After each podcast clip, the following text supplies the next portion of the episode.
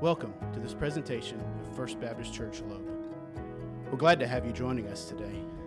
Our mission at FBC Loeb is to bring glory to God by being disciple makers. For that purpose, we present the following resource that it may be a blessing. Ruth chapter 4, and in case you use one of our Pew Bibles, you'll find that on page 224.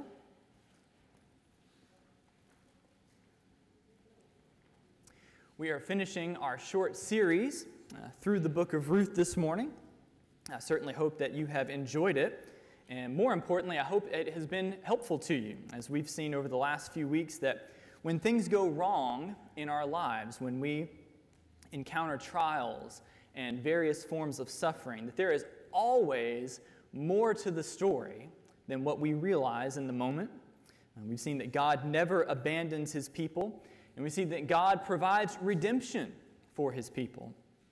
And so this morning, as we read the end of the story of Ruth, we're going to see that God uses our suffering to accomplish his ultimate plans and his purposes. And so we're in Ruth chapter 4, and we're going to begin in verse 1. It says, Now Boaz had gone up to the gate and sat down there. And behold, the Redeemer of whom Boaz had spoken came by. So Boaz said, Turn aside, friend, sit down here. And he turned aside and sat down. And he took ten men of the elders of the city and said, Sit down here. So they sat down. Then he said to the Redeemer, Naomi, who has come back from the country of Moab, is selling the parcel of land that belonged to our relative Elimelech. So I thought I would tell you of it and say, Buy it in the presence of those sitting here and in the presence of the elders of my people. If you will redeem it, redeem it. But if you will not, tell me, that I may know. For there is no one beside you to redeem it, and I come after you. And he said, I will redeem it. And so last week we saw that Naomi came up with a plan for Ruth to approach Boaz and to ask him to redeem her. And we read about how Ruth executed this plan exactly as she was supposed to, and that Boaz agreed to be her redeemer, as long as Another male relative who was closer in line to them uh, chose not to redeem her himself. And so there's this other guy who's closer in line on the family tree, and he has the first responsibility. But Boaz promised that if this other redeemer would not redeem her, that he would. And so we left Ruth and Naomi at their home, waiting to find out what would happen, but, but confident that they would know something by the end of the day. Because again, Boaz is a man who gets things done. And so now, as we pick up here in chapter 4, we see that that morning Boaz leaves the threshing floor and goes straight into the city. And when he gets there, he goes inside the city gate and he sits down. Now, the gate, which, which obviously functioned as the entrance and the exit of the city, also served a number of civic purposes in the city. It was the area where the marketplace would be for people to buy and sell their goods. And it was also the area where legal matters was decided, that the city gate was the courthouse, so to speak. And since there's an issue of redemption at hand, this is the place to be. In the second half of verse 1, behold, it just so happens that this other Redeemer happens to walk by at the exact same time. And so Boaz doesn't waste any time. He calls the man over, tells him to sit down, and then he goes and summons 10 of the elders of the city and has them sit down as witnesses of this uh, discussion. And then in verse 3, he explains the situation and, and, why he has called them all together. And he tells them that Naomi is selling the, the piece of land that had belonged to Elimelech in order to have money to live off of. But in order to keep the land in the family, as it's supposed to be, it needs to be redeemed by a family member who will buy it. Now, this other guy, again, is first in line in terms of relation to Elimelech, and so he is first in line of responsibility to redeem it. And so Boaz asks him if he is willing to redeem it, and he says yes. Now I know what you're thinking. This can't be right. Right? This isn't the way it's supposed to be. Ruth is supposed to end up with Boaz, right? But here this other guy is saying that he's going to redeem it. This, this isn't right at all. Somebody needs to intervene and change the script because this isn't how the story is supposed to work. Well, you'll be relieved to know that this other Redeemer is no Prince Charming. And that's going to become clear as we pick up again, beginning in verse 5. says, Then Boaz said, The day you buy the field from the hand of Naomi, you also acquire Ruth the Moabite, the widow of the dead, in order to perpetuate the name of the dead in his inheritance. Then the Redeemer said, I cannot redeem it for myself, lest I impair my own inheritance. Take my right of redemption for yourself, for I cannot redeem it. Now, this was the custom in former times in Israel concerning redeeming and exchanging. To confirm a transaction, the one drew off his sandal and gave it to the other. And this was the manner of attesting in Israel.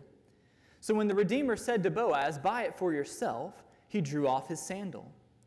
Then Boaz said to the elders and all the people, You are witnesses this day that I have bought from the hand of Naomi all that belonged to Elimelech, and all that belonged to Chilion and to Mahlon. Also, Ruth the Moabite, the widow of Mahlon, I have bought to be my wife, to perpetuate the name of the dead in his inheritance, that the name of the dead may not be cut off from among his brothers and from the gate of his native place. You are witnesses this day. Then all the people who were at the gate and the elders said, We are witnesses. May the Lord make the woman who is coming into your house like Rachel and Leah, who together built up the house of Israel. May you act worthily in Ephrathah and be renowned in Bethlehem. And may your house be like the house of Perez, whom Tamar bore to Judah, because of the offspring that the Lord will give you by this young woman. So the other Redeemer agrees to buy Naomi's land, but just to make sure that he's serious, Boaz clarifies and he emphasizes that redeeming the property also involves taking Ruth as his wife in order to have a child who would count as Elimelech's heir. And when the other Redeemer hears this, suddenly he decides that he can't do it after all, and he gives a lame excuse about endangering his own inheritance. See, this is the part of the story where we see that this other Redeemer is actually just a big bum. You see, just as a, a quick review, or to help those of you who haven't been with us for the, the whole series, when Israelites came into the promised land, the Lord allotted certain parts of the land to the various tribes. And then each of those tribes allotted part of their property to each of the families or the clans from within that tribe. And each family within that tribe owned their piece of land by divine decree. And so this is their property even if the family had to sell the property at some point, and, and there was no family member who could redeem it for them, eventually the land was still given back to them every 50 years at what was called the, the year of Jubilee. So every 50 years in Israel, all debts were forgiven, all slaves were set free, and all property was returned to its rightful owner. Okay, so this is God ordained property ownership. Elimelech's land belongs to Elimelech's family. Right, now, the problem comes in, as we've already seen, in that Elimelech has died. And so then the property would pass along to his sons. But his sons have also died, and they've died without having any children of their own. And so ownership of the land would then transfer to the next closest male relative, who is this other guy. But see, Naomi is still alive at this point, which means that she still needs to be supported. And so at first, the other Redeemer sees this as a simple investment opportunity. He'll pay some money up front for this land, and he'll allow Naomi to live there, and he'll support her for a few more years. And then when she dies, the land will come into his possession, and, and that will become part of his property for him and his descendants after him. And so in his mind, Naomi is provided for, and he ends up with the land. It's a win win. But for some reason, this guy is not factoring Ruth into his equation. So, as we've seen, the other end of the property laws is that if someone died without having a child of their own, then the next closest male relative was to take his wife and to have a child who would function as the heir of the deceased. Right? So that the property would remain within the God appointed family. And now, when Boaz emphasizes the responsibility of taking Ruth along with the land, all of a sudden this other Redeemer uh, gets cold feet, and he claims he can't do it after all. Now, the only thing that has changed is what's in it for him. All right, now he sees that he's going to have to pay for this land. He's going to have to support Naomi and Ruth for several years, and then the heir will get the land instead of him. And under these conditions, the other Redeemer proves to be no Redeemer at all. He's just a, a selfish land grabber looking to take advantage of a desperate situation. And so culturally, this would have been shameful for him, especially when he made it so obvious by agreeing to do it at first and then backtracking, and hopefully he got booed by the crowd. And at the same time, we don't want to be too indignant because we really didn't want Ruth to be with this guy in the first place, right? Now we just know why we didn't want him to be with her.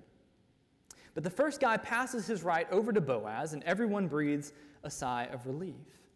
Now, get this. In verse 7, the author gives us an interesting detail about the legal proceedings. You know, across the span of human history, people have, uh, they have made agreements and, and uh, finalized things in a number of different ways. Some people have shaken hands, uh, people today sign paperwork. But in ancient Israel, people would take off their sandal and pass it to the other party. And when that happened, it was a done deal.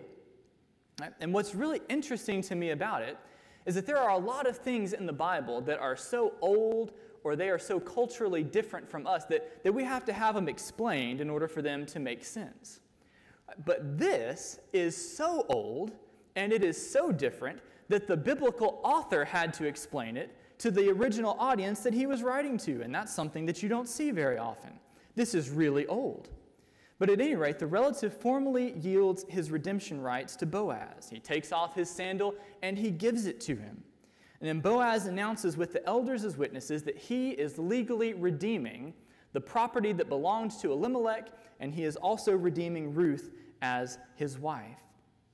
And in verses 11 and 12, the elders of the town confirm the transaction and they pronounce a blessing on Boaz and Ruth in response.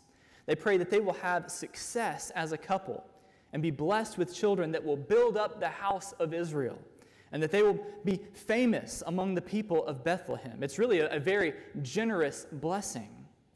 But little did these people know just how much Ruth and Boaz were going to build up the house of Israel and on what great, what large of a scale they would become famous in Bethlehem, and this blessing would be fulfilled. And we'll see more about that as we read the end of the story, beginning in verse 13. It says So Boaz took Ruth, and she became his wife. And he went into her, and the Lord gave her conception, and she bore a son. Then the women said to Naomi, Blessed be the Lord, who has not left you this day without a redeemer. And may his name be renowned in Israel. He shall be to you a restorer of life and a nourisher of your old age. For your daughter in law, who loves you, who is more to you than seven sons, has given birth to him. Then Naomi took the child and laid him on her lap and became his nurse. And the women of the neighborhood gave him a name, saying, A son has been born to Naomi. And they named him Obed. He was the father of Jesse, the father of David. Now, these are the generations of Perez. Perez fathered Hezron, Hezron fathered Ram, Ram fathered Amminadab, Amminadab fathered Nahshon, Nahshon fathered Salmon, Salmon fathered Boaz, Boaz fathered Obed, Obed fathered Jesse, and Jesse fathered David. And so, true to his word, Boaz takes Ruth as his wife. And at the end of verse 13, we see that the Lord gave her conception. So we remember that while she was married to Mahlon for 10 years in Moab, Ruth had never had any children. But now the Lord enables Ruth and Boaz to conceive, and together they have a son named Obed. And in light of this, the women of the town praise the Lord for not leaving without for not leaving Naomi without a redeemer. That Obed is this redeemer, which refers to the fact that her redemption was made complete with his birth. And we see that Obed means the world to Naomi. Right? That the women of the town foresee that he's going to be a restorer of life to her, that he will nourish her in her old age. They praise God for, for blessing Naomi with a faithful daughter in law in Ruth, who they say is better than seven sons, which would be the highest compliment you could possibly give to her. In verse 16, we see that Naomi takes Obed, lays him on her lap, and she becomes his nurse or his, his nanny.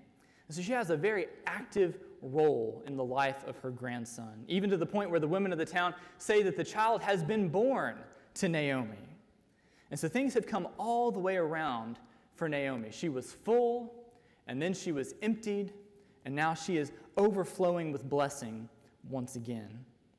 Now you'll notice that in the final section of the book, in verses 18 through 22, the author draws out a genealogy that tells me or tells us more about what God does through Obed. Now this is important because it demonstrates what God does through Ruth and Boaz that wouldn't have happened otherwise. And so the genealogy starts with Perez, who was the preeminent son of Judah, and the, the, the clan of of Perez was the dominant clan in the tribe of Judah, and it traces the lineage down from him through Boaz and Obed, and then finally down to David, as in the David who defeats Goliath and goes on to be the greatest king in the history of Israel. And so, by naming Perez and then tracing the line down to David, the author shows us that God brought the, lo- the royal lineage of Israel directly through Ruth and Boaz. Now, I mentioned back in week one that what happens in the book of Ruth is crucially important for the development of the rest of the Old Testament and even for the New Testament as well. Right, Ruth and Boaz lead to David. And so within, I don't know, 75 years or so after they are married, everything else that happens in the Old Testament is, is directly related to and influenced by what happens in this story. Everything. But even more than that, uh, what God ultimately accomplishes through Ruth and Boaz goes way beyond what even the author of the story could have understood. Because we know from the New Testament that Jesus himself is a descendant of Ruth and Boaz. In Matthew chapter 1, uh, we see this, this very genealogy again as Matthew demonstrates that Jesus is the promised son of David who will rule over God's people forever. And there we see that Jesus also descends from Ruth and Boaz, who would have never gotten married apart from all of the difficulty and suffering back in chapter 1. And so, as we step back and look at the whole, we see that what started off as a complete tragedy ends up being the very means by which God provides salvation to the whole world. Not only does Ruth show us how Israel got from the time of the judges when there was no central leader and everyone did what was right in their own eyes, to the time of David, who led Israel into their golden age, it also hints at the fact that this is the very means by which God provides salvation for the world. And that is the book of Ruth. So Boaz and Ruth live happily ever after. And this last chapter ties the story up really well, not just because it's a happy ending, but because it also reminds us of all the themes that we've seen throughout the book. And so, first of all, uh, we see again that when we are frustrated by the everyday annoyances of life, or, or when we are completely blown away by, by some uh, major catastrophe and our, our world is rocked, we have to remember that there is more to the story than what we can realize in the moment. Right, when, when Naomi first lost her husband and her children, she had absolutely no idea of what God was doing in her situation. I'm reminded of, of what Pastor John Piper has often said, which is that at any given moment, God is doing 10,000 different things in your life, and you might be aware of three of them. Right? The God, there is, there is so much more to the story than what we can realize at any given moment. There is so much that God is doing in and around our situations. There is simply no way for us to wrap our finite minds around it. And so when we come into times of suffering and difficulty, we have to hold on because we know that this is not the end of the story. Secondly, we're reminded here in chapter 4 that God never abandons his people. Right, when Naomi first returned to Bethlehem, she was convinced that God was against her. She, she felt abandoned by God. Her faith was shaken, and she was bitter in her heart against him. But through the, the faithfulness of Ruth, the kindness of Boaz, the story ends with everyone in Bethlehem commenting on how blessed by the Lord Naomi is. And she comes to see that the Lord has been with her all the way because he never forsakes his people. Then last week we saw that God provides redemption for his people. And we saw how, how Boaz redeeming Ruth out of a situation that was beyond her ability to do anything about was, was a mirror. It was a, a shadow of the redemption that God would ultimately bring to his people through Jesus, who, rescues us from our sin and its consequences through his life, death, and resurrection. Right, but this morning, we see that the redemption of Ruth didn't just point to the redemption that we have in Jesus, it actually led to the redemption that we have through Jesus. Right? It is because of what God did through Ruth and Naomi's suffering that we are able to be saved from our sin by placing our faith in Jesus and what he has done for us, uh, again, through his life, death, and resurrection. Right? And that brings us to our final point, which we're only able to see completely here in chapter 4, and that that is that God uses the sufferings of his people to bring about his ultimate purposes. Right, we, and we already know, because we've seen it several times before, that God is in control of all things, that, he is at work in all things, the good, the bad, and the ugly, to bring about his perfect plan across the, the span of human history. But Ruth is such a great illustration of that truth. Right, from, from the famine at the very beginning to the move to Moab, the, the death of Elimelech and his sons, the infertility, the, the economic poverty, and then all of the, the chance encounters through the story, all the things that just so happen. We come to see that, that God is at work using all of the ups and downs, uh, the twists and turns, to, to move the pieces of the puzzle into place. Right? Because Ruth and Boaz got married, which would never have happened apart from the intense suffering in chapter 1, King David eventually led Israel into its golden age, and ultimately, God brought salvation into the world through his son. And so, the good news of Ruth chapter 4 is that God uses the suffering of his people to accomplish his purposes. Our suffering is never random and it is not meaningless, which makes a huge difference in how we experience and process it. But this raises the question then what, what is God specifically doing with my difficulty? Right, what could He possibly be doing when I'm, I'm stuck in traffic and I'm already late for my appointment and I can already tell that the day is going bad? Or, or when I'm struggling through a long term illness? or when I can barely afford to pay my bills, or when I'm losing someone that I love? Well, beyond what we've already said, the truth is that we may simply never know in this life everything that God is accomplishing through our suffering. Right, if, you, if you think about it, Naomi never realized everything that God did through her suffering.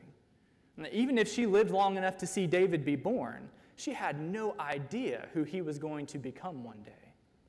And as we've seen, even the author of the story, if you zoom out farther and think about Jesus, even the author who is making the case that God uses the suffering of his people still could not comprehend everything that God was doing through the very story he was writing.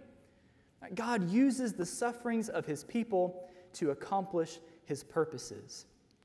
Naomi had no idea that you and I would be in this room this morning talking about her story because of what God accomplished through the difficulties in her life.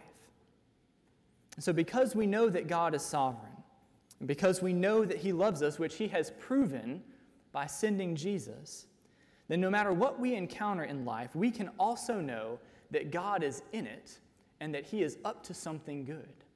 Now, I don't want to minimize our suffering because knowing this doesn't necessarily take away from the, the pain that we may be experiencing at a given moment in time how, how difficult and, and intense our pain can be.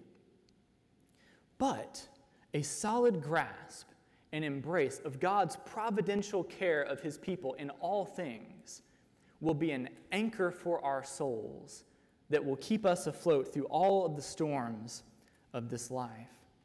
Ruth shows us that God often does his best work through the most difficult circumstances. And so, my prayer as we finish this series is that we will face the trials and suffering that we encounter in this life inevitably with a faith that believes that God is in control, a faith that, that trusts that He is using what we're going through, both for His glory and for our ultimate good. If I remember correctly, Brother Bob used to say a benediction at the end of our services from Ephesians chapter 3, verses 20 and 21. And this morning, I can't think of a more appropriate passage to connect it to than Ruth chapter 4. The Apostle Paul writes Now to him who is able to do far more abundantly than all that we ask or think, according to the power at work within us, to him be glory in the church and in Christ Jesus throughout all generations, forever and ever. Amen. Let's pray together.